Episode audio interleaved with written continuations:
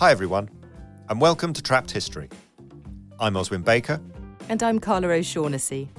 And we're here to share hidden stories of unsung heroes. In today's episode, we want to introduce you to Nellie Bly, who is without doubt one of the most astonishing people I've ever come across. And she's been dead for a hundred years.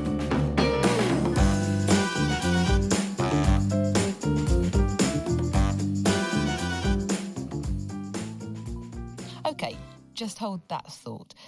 First things first, though, trapped history. That sounds really intriguing, but what does it actually mean? Well, it's something that the great writer and social activist James Baldwin once said People are trapped in history, and history is trapped in them. So let me get that straight. People are trapped in history, Yeah. and history is trapped in them. Sure. Okay, that's interesting. Have you got any examples that will help bring that to life a bit? First of all, I take that to mean that we're all prisoners of our past. Mm. We're trapped in history, refers to countries, nations, societies, those big histories. Okay. In Britain, where we're recording trapped history, I think we still define ourselves a lot through our experience of the Second World War, the Dunkirk mm, spirit, the we Blitz do, spirit, yeah, you know, a whole lot of spirit going on. Mm. And that idea of standing alone against the world, it gets co-opted by people who who want to use that past, who want to use those stories to tell a different story in a different age. I'm, I'm only going to say it once, Carla. It'll never pass my lips again. One word, Brexit. Oh, let us never speak of it again. The B word is banned. All right, I I think I'm getting the gist of it now. And I suppose a similar thing is actually playing out in Ukraine right now, isn't it? Putin tapping into the history and the rhetoric from World War II, isn't Yeah, it? absolutely. Couldn't mm. agree more. The second part of James Baldwin's phrase, when he says history is trapped in us, to me, that means that just as nations get stuck in their stories, so do we as individuals in, in the stories we tell ourselves about ourselves. Mm. I suppose I think what he's saying, whether it's countries or whether it's people, is that those stories, those histories, they trap us and they stop us. I mean, this is going to sound a bit hokey. They stop us being our better selves. His point being that these stories aren't always hugely helpful. Hmm. So why don't we park those really unhelpful stories? Absolutely. And let's focus on the ones that, that really tell us something. Absolutely. I mean, the, the new stories, the new people, the people who are hidden, forgotten, not even remembered in the first place. Yeah, Trapped History will show you some of the greatest people you've never heard of. So, this season, you'll be hearing about African and Jewish war heroes, about women who circle the world, about the greatest singer, the greatest filmmaker, and the greatest entrepreneur. You'll also hear about the children who took on some of the most powerful men in America, and about the artists who looked for the remarkable in the most unremarkable of places. Okay, so today, who are we going to hear about today, Oswin? The great Nellie Bly. Okay, so convince me. What? Well, convince me that hearing about Nellie is a good use of my time. What's so special about her? Okay, all right. Um, fine, I hear you, Carla. Um, so, Nellie Bly, she was born in 19th century America, but she is truly a 21st century woman. She invents new ways of seeing things and showing people what they are. She calls out injustice and barbarity in mental health care, traveling on her own famously round the world in under 80 days. Okay. She reports from the brutal front line on the Eastern Front in the First World War. And to top it all, Nellie Bly was also a businesswoman who had the patent for the oil drum. The oil drum, the thing that oil comes in even today. How on earth does she manage to do all of those things in just one lifetime? And so, when was this again? Uh, the 1880s, the 1890s. And when you think about it, there weren't really many career opportunities for women at that time, were there? Maybe you could be a teacher or a governess or a nurse, or really just be focused on your, your husband and kids, really. Yeah, and, and it is pretty rubbish. And from Nellie's point of view, it's a set of options that she rejects out of hand. She ah, she sends the dish back to the kitchen. so you're interested, Carla? You're interested in Nellie? Yeah, I am actually. Tell me more.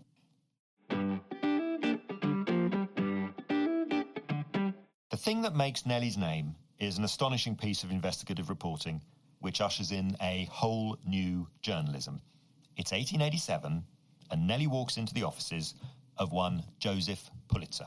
Oh, like the Pulitzer Prizes? Yeah, absolutely. At the time, though, Pulitzer was the Murdoch of his day, the king of the new mass market. It was, it was called yellow journalism, sensational, headline grabbing stuff. Nellie convinces him that she can get into New York's Asylum for the Insane, that's what it was called, to expose the treatment of what were chillingly called inmates. As Nellie later wrote, I thought I could assume insanity long enough to accomplish any mission entrusted to me. Could I pass a week in the insane ward at Blackwell's Island? I said I could, and I would, and I did. Wow, now that is method acting if ever I heard it. Sure, and, and she started that method acting way before she got in. She checked into a boarding house, she acts up, frightens the other boarders silly, and is soon in the asylum. Wow. Once she was inside what she called a human rat trap, Nellie said it was easy to get in but impossible to get out. Nellie simply observes and records the cruelty, the beatings, the forced druggings of patients all around her. They pounced upon her and slapped her face and knocked her head in a lively fashion. This made the poor creature cry the more, and so they choked her. Yes, actually choked her. Then they dragged her out to the closet, and I heard her terrified cries hush into smothered ones. After several hours' absence, she returned to the sitting room, and I plainly saw the marks of their fingers on her throat for the entire day. Oh, that is so horrific. Yeah, and when Nellie gets out, her resulting expose, titled 10 Days in a Madhouse, does some good. It brings a grand jury to the asylum and an injection of nearly a million dollars to turn it around. That's a million dollars in the 1880s. I don't know what that is now, but. Mm, a huge amount. No, that is incredible. Talk about really making a difference. Absolutely. And it's shocking, it's harrowing. The experiences she records are dehumanizing. Mm. But the pieces which Nellie writes, they really mark the beginning of something new. Yeah. Defining and creating a new way of seeing the world. It's no longer good enough for someone to just say, oh, this is what happened. Uh, they have to immerse themselves in the story, become part of the story, so that the reader, the listener, the viewer can feel that human connection. Yeah, and what she did all those years ago really paved the way for today's investigative reporting. Yeah, yeah totally. And anyone can be an investigative reporter with citizen reporting and, and social media these days, can't they? Yeah, and I mean, the thing about Nellie, of course, is that she was one of the first, one of the world's first true investigative reporters, and, and that's why she's so important. Okay, so that's why she matters. But can we just rewind a bit? How did she get to that place? Okay, well, firstly, spoiler alert, Nellie isn't her real name. Okay. She's actually born Elizabeth Cochran in 1864 in Pittsburgh. She's got 14 brothers and sisters. Her dad's a self made man, but dies when Nellie is six years old, and the family falls on hard times. She drops out of school after just one term because her mum can't afford it. They make ends meet by renting out rooms in a boarding house. It's it's funny, though, Carla, what you were saying about women's life chances in the 19th century, basically, that there aren't any, because mm. that's exactly how Nellie gets her break. She reads a piece in the Pittsburgh Dispatch headlined, What Girls Are Good For, hmm. which basically said exactly what you said, Carla. It's about having kids and looking after the home. Mm. Nellie is incensed. She writes a reply under the byline, Lonely Orphan Girl. The editor's impressed, seeks her out, hires her on the spot, and gives her the pen name of Nellie Bly. She's 20 years old. And what kind of things did she write? I mean, we we think that we're in the middle of the culture wars today, but it's nothing compared to the world Nellie lived in. Her first piece argued for better jobs for women, her second for the reform of divorce laws, and she then takes it upon herself to write searing indictments of the conditions in Pittsburgh's factories for women workers. And the key to a culture war is it's not just about exposing discrimination and injustice, the stuff that Nellie's doing. Mm. It's what's going on on the other side. It's the rebuttals, the attacks, the trolling. And Nellie is taken off the job because her editor becomes terrified of what the factory owners might do to him. Wow. I guess it's a bit like cancel culture today, isn't it, really? You can just be erased. Yeah, totally. And Nellie is cancelled. To rub salt into the wounds, she gets relegated to what were called the women's pages, uh, which was having to write about fashion and flower arranging, high society gossip. I mean, it was a real up yours compared to what she was doing before, absolutely, I can imagine them saying, "Oh, you want to write about women? Oh, here you go, write this." Yeah, and you know, you can imagine how well that went down in Nellie's house. You know, even at this early stage, she is very clear about what she wants. To do something no girl has done before.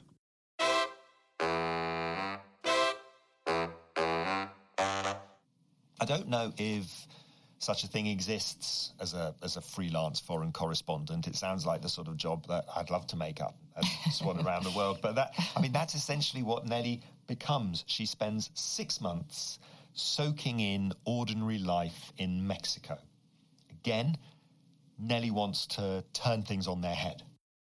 The Mexicans are certainly misrepresented, most wrongfully so. They are not lazy, but just the opposite. Okay, and hang on, when was this? 1885. This is okay. a couple of years before 10 Days in a Madhouse. So, just to recap, in less than a year, Nellie starts as a journalist, writes important pieces about women's rights, calls out factory owners, and then goes to live in and write about Mexico. And she only stops doing that because she really pisses off the Mexican president. this is starting to be a bit of a theme with yeah, her, isn't it? yeah, and, and, you know we'll come on to that, and we will see it played out again and again. Speak truth to power. I think that would be the the way that Nellie would formulate what she was doing. In fact, she did say something pretty close to that. I have never written a word that did not come from my heart. I never shall. She was really ahead of the curve, wasn't she?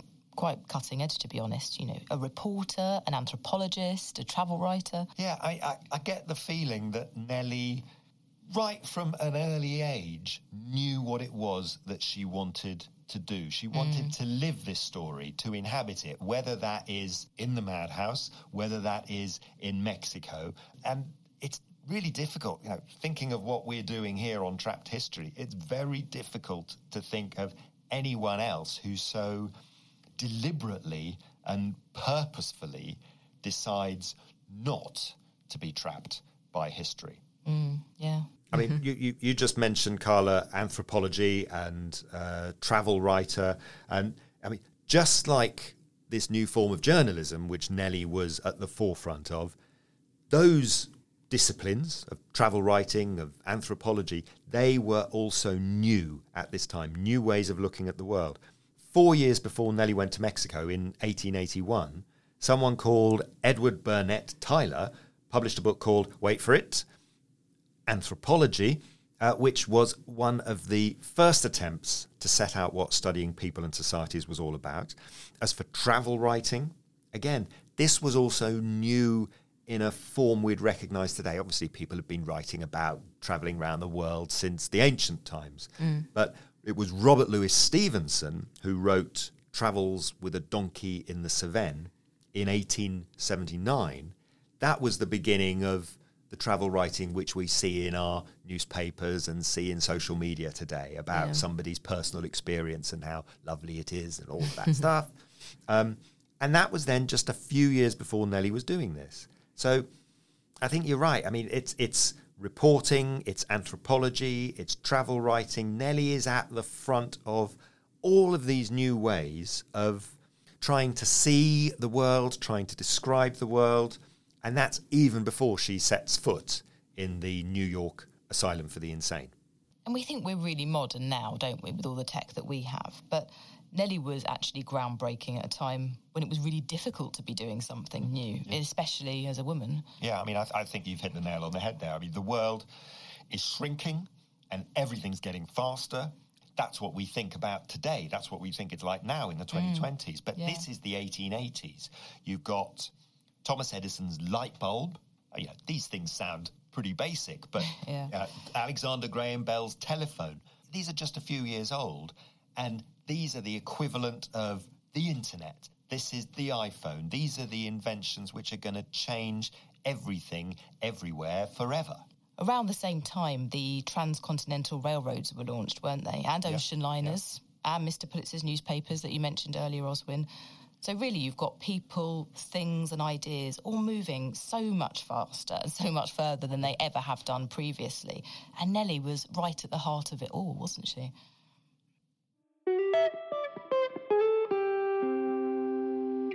It's funny we've just been talking about travel because that's the next part of Nellie's story. And to help us tell it and understand it, I'm delighted to welcome our special guest today. You might already have clocked her voice a few times. The historian and writer, Rosemary Brown, who, in her magnificent book, Following Nellie Bly, did just that. Lovely to meet you, Rosemary. I'm really pleased to be here. Thank you, Oswin. Now, um, Rosemary, you're a journalist by trade. Uh, you work with Save the Children, UNICEF, Rainforest Foundation, a whole range of international charities, sort of shining a spotlight on injustice. You've worked in homelessness shelters with refugees in Greece and London. You've climbed Kilimanjaro. You're a fellow of the Royal Geographical Society. So, I mean, with all that in mind, what on earth could possibly have attracted you to Nellie Bly? Well, thank you. What a lovely introduction. What attracted me to Nellie Bly was her courage, her determination, and especially her humanitarianism. Uh, Mm. she was a real humanitarian um, through her newspaper articles. She had campaigns for vulnerable people, uh, particularly women and children. And I just admired that so much. And when I discovered her, I couldn't believe I never knew about her and that most people didn't. And that's what drove me to my goal to get her back on the map. I wanted her to be out there as a role model for everybody, not just women and, and children, but for men, everybody, because she always said nothing is impossible. And she lived by that. This trip is very different from Nellie's other investigative journalism. And when I say trip, um, Jules Verne had published Around the World in 80 Days in 1872. And Nellie simply sought to, to do just that and to do it quicker than that, to do it better than that. But I think it's more than just a, a, a dream of hers. Nellie is working hand in glove here with Joseph Pulitzer. Is it too much to say there's cold, hard business here? He needs to be selling newspapers, and that's one of the reasons for doing this stunt. Absolutely. Nellie's goal in achieving this, it was almost a dream for her, but she had the goal of wanting to show that the world was a smaller place, that it actually could be traversed faster than the fictional 80 days of Phileas Fogg.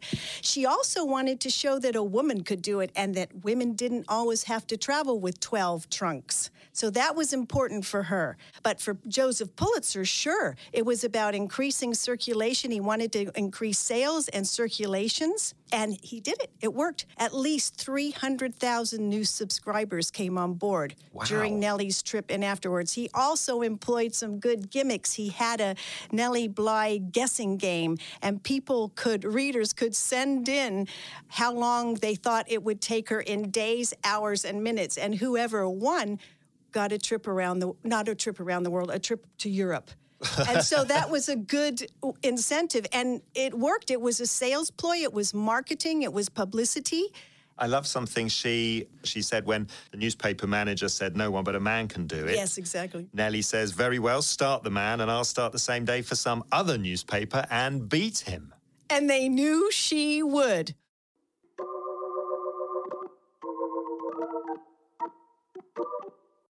So this is 1889. Yes. Taking us back to 1889, I mean, part of Nellie's own preparations for this is she didn't just take her entire wardrobe with her. She didn't just wear whatever she wanted to wear.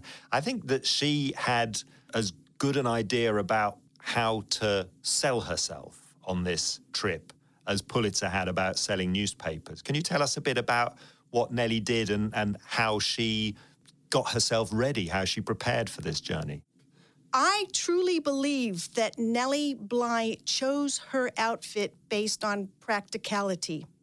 That she chose um, an outfit she could wear for 72 days, and she definitely chose her bag, which I brought to show you Oswin. And that is- that is really sort of small, a 16 by 7 inches. Sort of a Gladstone bag, is that yes, what we would call it? We would call it a Gladstone bag. And she pretty much has in that tiny bag one set of clothes. She doesn't have a, a huge wardrobe or anything like that. No, they, there's no clothes in there. There's night dresses and the tennis jacket for some reason. Um, but mostly, uh, again, practical things like her pens and her notebook, and um, and she had handkerchiefs, and she had special um, adornments for her outfit that you could take off and wash. But I will say she also was very stylish. And it's probably not a coincidence that she went to the most famous dressmaker in New York City to get her, her outfit made. And she told him, I need this for to last 75 days and I need it in 24 hours. Now that's pretty impractical, really impractical. But he did it. William Ghormley did it. And he had previously made inaugural gowns for presidents' wives. I mean, she looks sort of a, in the photos I've seen like a, a female Sherlock Holmes. Sort of Yes, she loved her deerstalker. Deerstalker, yeah. She loved her Astonishing. deer stalker hat, and she said that made her feel very English. The quick rundown of her journey is it's 14th of November, 1889. She leaves New York. And, and I, again, another thing I was astonished by was the length of the travel. You know, it's, it's an eight day Atlantic crossing. Yes. And it arrives Southampton, did you say? Arrives Southampton, goes across Britain, goes down through Europe. There's another two week sea voyage through the Med, Suez Canal, the Gulf, Indian Ocean. And then it is sort of this rattles off Sri Lanka, Singapore, Hong Kong, Japan, which she fell in love with Japan, it seems. And then So did I. this other two weeks across the Pacific, rattles across America on a train, and finally arrives back in New Jersey, 25th of January, 1890, 72 days, 20,000 miles, and that's it. Boy, I, can we quote you on that? That was great. So you decided a few years ago to follow in Nellie's footsteps. So this for me was a challenge, but it was an adventure, and I'm quite up for adventures as well. And sometimes I thought, "What are you doing?" Um, and some people said to me, "What are you doing?" I, but I was I was just as driven as Nellie Bly. I was going to do this. I think that you tried to replicate as much as possible. You, you had one bag. I had one small bag, slightly bigger than hers, but it was a rucksack, a rolling rucksack, which would have been nice for her. But and also, I didn't have to wear the same outfit because of new technology they've got. I had quite a nice little range of clothing that I just mixed and matched uh, skirts, pants, and t shirts, and good old bandanas will change every outfit. So for me, it was really easy to have a decent wardrobe, even a swimsuit and a towel, because I love to swim. Um, uh, compared to her, I mean, I didn't have, I didn't really have to stuff things in into a. It, it- There was enough room because of the lightness of the fabrics, and some of the fabrics were even mosquito proof and sun proof. So I was protected from Oh, mosquitoes. you make it sound so easy. It is easy, and it's easy to travel lightly. And this is something Nellie Bly taught me, and I think that we could all learn. Just a tip for your listeners: if you just have um, a, like a, a palette of three or four colors, you can mix and match, and it makes one outfit into twelve. You heard it here first. We got, we've now got fashion advice on Trapped History.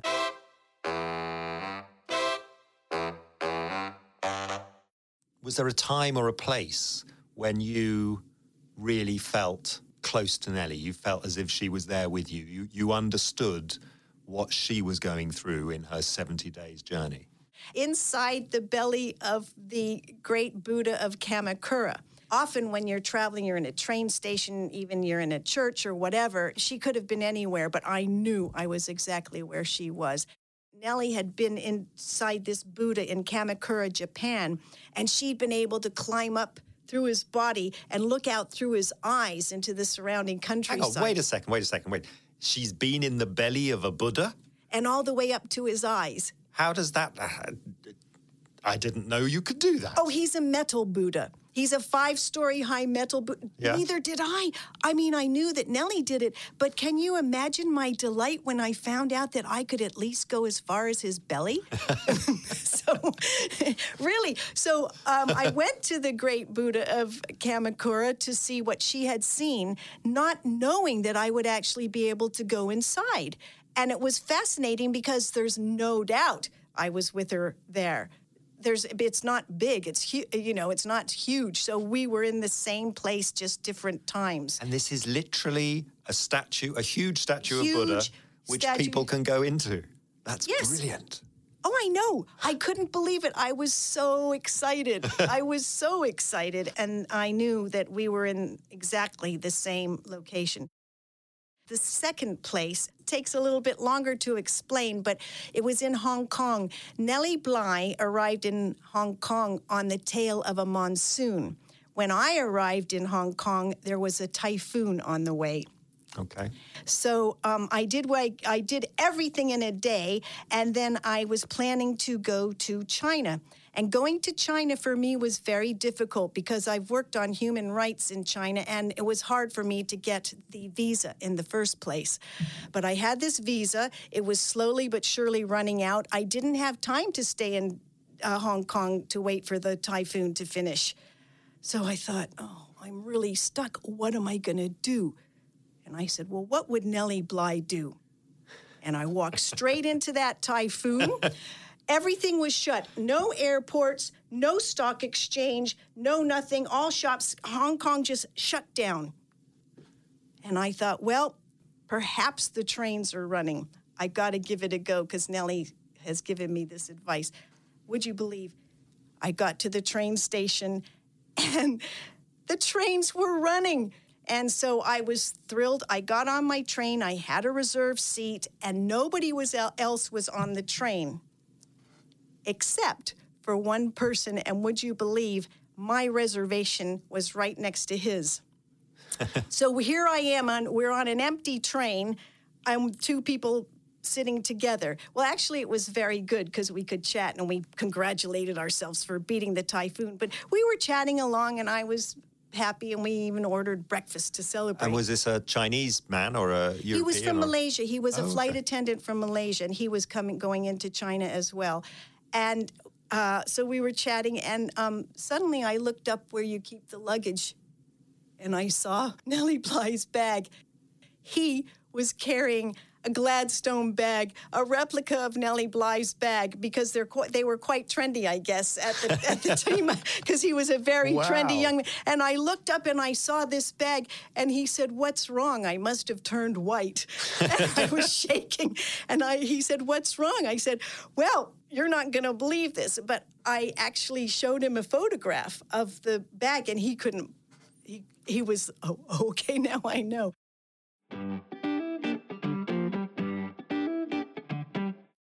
Last thing, Rosemary, I'd like to really just sort of get your your your take on as someone who I think it's fair to say you have spent time with Nellie. You have spent time being Nellie and spent time following Nellie and sometimes leading Nellie. I mean, what do you what do you make of her? Is is is Nellie a nice person? Is Nellie someone you'd want to spend time with? Uh, Nellie is someone I'd like to spend time with, but I think I'd be quite overawed by her. She did what she needed to do to get things done, and she stopped at nothing to achieve what she wanted to achieve. I admire that. I mean, I, I, I- I was struck by a couple of things uh, you had in your book that she said. I mean, it feels she, she's very, she's a hard taskmaster on, on herself, sort of a punishing superego. She, she, she wrote, I would rather, this is in terms of winning the race, as it were, I would rather go in dead and successful than alive and behind time. She talked about wasting precious hours lying outside the gates of hope. That's quite hard. It's very hard. She had a very difficult childhood, so that fueled her, and that probably brought about the hardness. There was something else also at the, uh, that you've got in her book when she writes, and again, this this to me it sort of filled me with immense sadness, really, about Nellie. And she said that she wanted to drift out on dreams that bring what life has failed to give. Soothing pictures of the imagination that blot out for a moment the stern disappointment of reality. For me, I mean, what had life failed to give her? What, what made her reality such a disappointment? Nellie's goals and her job were the most important things in her life. She put them first, even before relationships. Mm. She had strong messages she wanted to get out there. And she opened the door to journalism for women. I mean, there were not women in, in newsrooms when she started out. She did, and so I'm grateful to her for that. Mm. It seems a very different way of doing things compared to how things have been done before. And Nellie seems to be instrumental she, in making She was at happen. the forefront, and I would I give her credit for pioneering investigative journalism, the kind of journalism that to this day changes the world and changes life. And I see her as the pioneer of that. And I suppose the one thing that all journalism, good journalism, can do is it can give hope. It, it, it shines a spotlight on despair, but it can give hope. And there's a wonderful passage, and it would be wonderful if you were able to read it. They can talk of the companionship of men, the splendor of the sun, the softness of moonlight, the beauty of music, but give me a willow chair on a quiet deck, the world with its worries and noise and prejudice lost in the distance, the glare of the sun, the cold light of the moon blotted out by the dense blackness of night. Let me rest, rocked gently by the rolling sea, in a nest of velvety darkness. My only light, the soft twinkling of the myriads of stars in the quiet sky above. My music, the round of the kissing waters, cooling the brain and easing the pulse. My companionship, dreaming my own dreams. Give me that, and I have happiness in its perfection. Absolutely beautiful. And She's dreaming my own dreams, dreaming my own dreams, that's the important thing for her.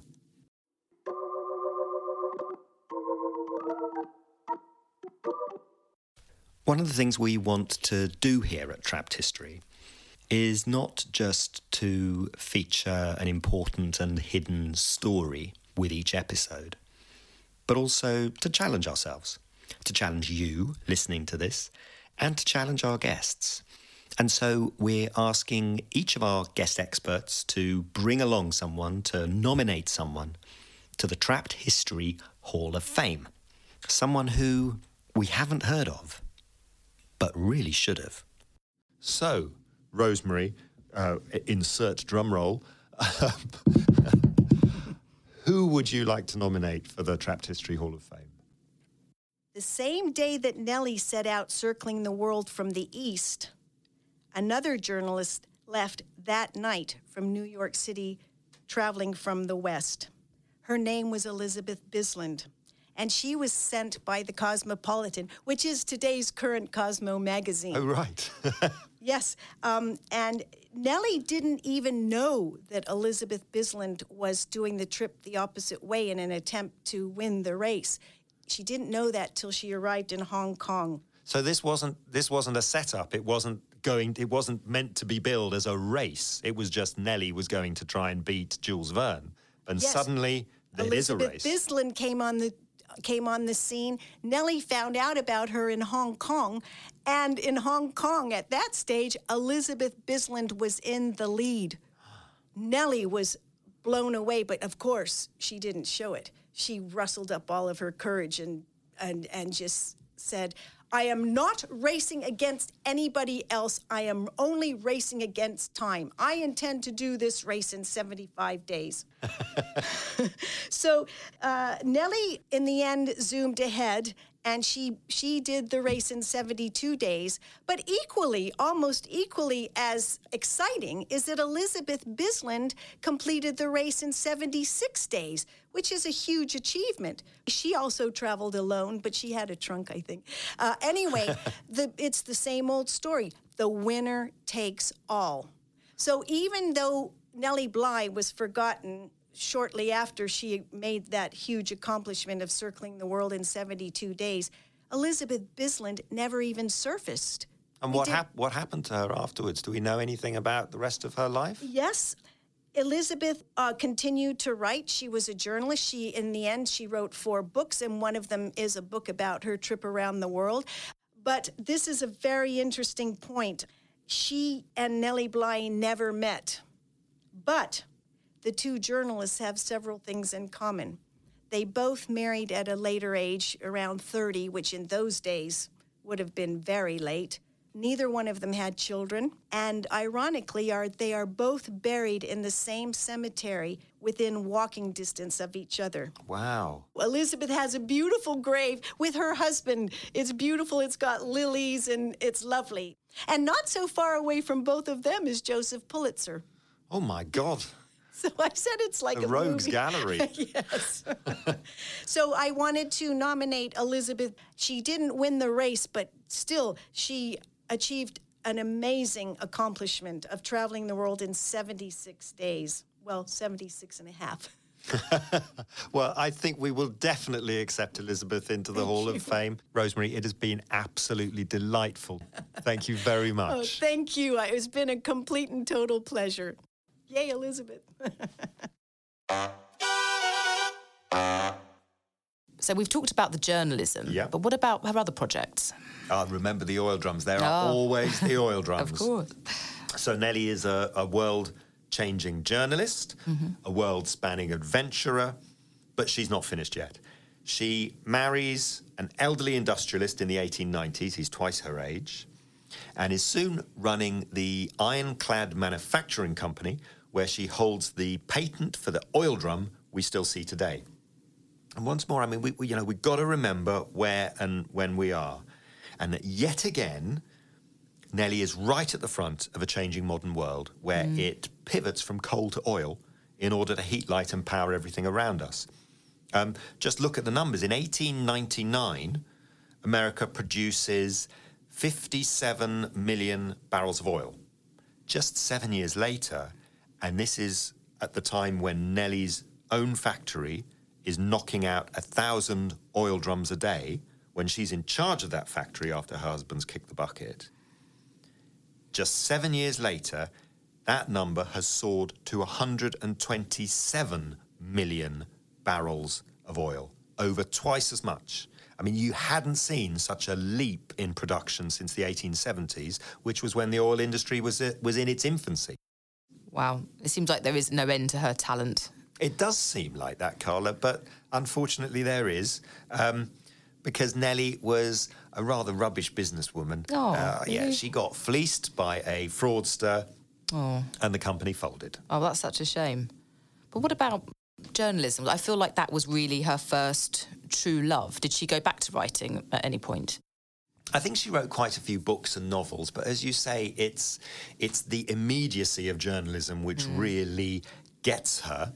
And so she does go back to it. She Okay. is 50, heading to Europe for a holiday when the First World War breaks out. And Nellie spends the next five years in Europe reporting from the Eastern Front. She even gets herself arrested as a British spy by the Austrians. Wow, never a dull moment for our Nellie. so, how does her story end? I know I said earlier that Nellie is trying not to be trapped by history, but sometimes you just can't escape its grip. Hmm. When Nellie dies at the relatively young age of 57, with no children, remember she was one of 15, Yeah. she's buried in an unmarked grave in the Bronx because there isn't enough money to pay for the funeral. Hmm. The New York Evening Journal, which she'd worked for during the First World War, said in an obituary that she was, I quote, considered to be the best reporter in America. But Nellie Bly dies pretty much penniless, not so far removed from how she'd begun her journey. Oh, that's really sad after everything that she'd achieved as well. Yeah. I, mean, she's not completely forgotten. There are statues to her. She's in the National Women's Hall of Fame in New York. There have been plays and films and TV. But I think it I think it would be fair to say that Nellie was not taken care of very much like the women in the asylum. Yeah. It felt like she had phases where she was completely true to herself and, and her real love, which was, was journalism mm. and the investigative reporting. Mm. But somehow her marriage just doesn't seem to fit into that puzzle for me. Yeah. It seems like she slowed down there. I agree. It kind of completely consumed her 30s, and then the oil drum business took over her 40s. But for me, it's really telling that she went back to journalism in later life. It's like she had a, an itch that she still needed to scratch. She had more to give. Yeah, and and and, and it is frustrating. I I know I said earlier that Nellie sent the gender role dish back to the kitchen, but you know the, the waiter keeps bringing it out, says there's nothing wrong with it, must be something wrong with your taste buds, and eventually mm. you fold and accept the plate that's put in front of you, mm. and it feels that Nellie might have done just that in the 1890s. No one's that strong. Something's got to give. Mm. But she's an investigative reporter, Yep. a travel writer, Yep. a record breaker, an entrepreneur, the list goes on, a war reporter. And in all of these roles, Nellie was really having to fight for her space in a man's world, always having to show that she was head and shoulders above all those men around her. It must have just been so tiring. yes, yes. Um, and and I think really, when all's said and done, you've you've got to go back those five glorious years in the 1880s when Nellie literally bestrode the world.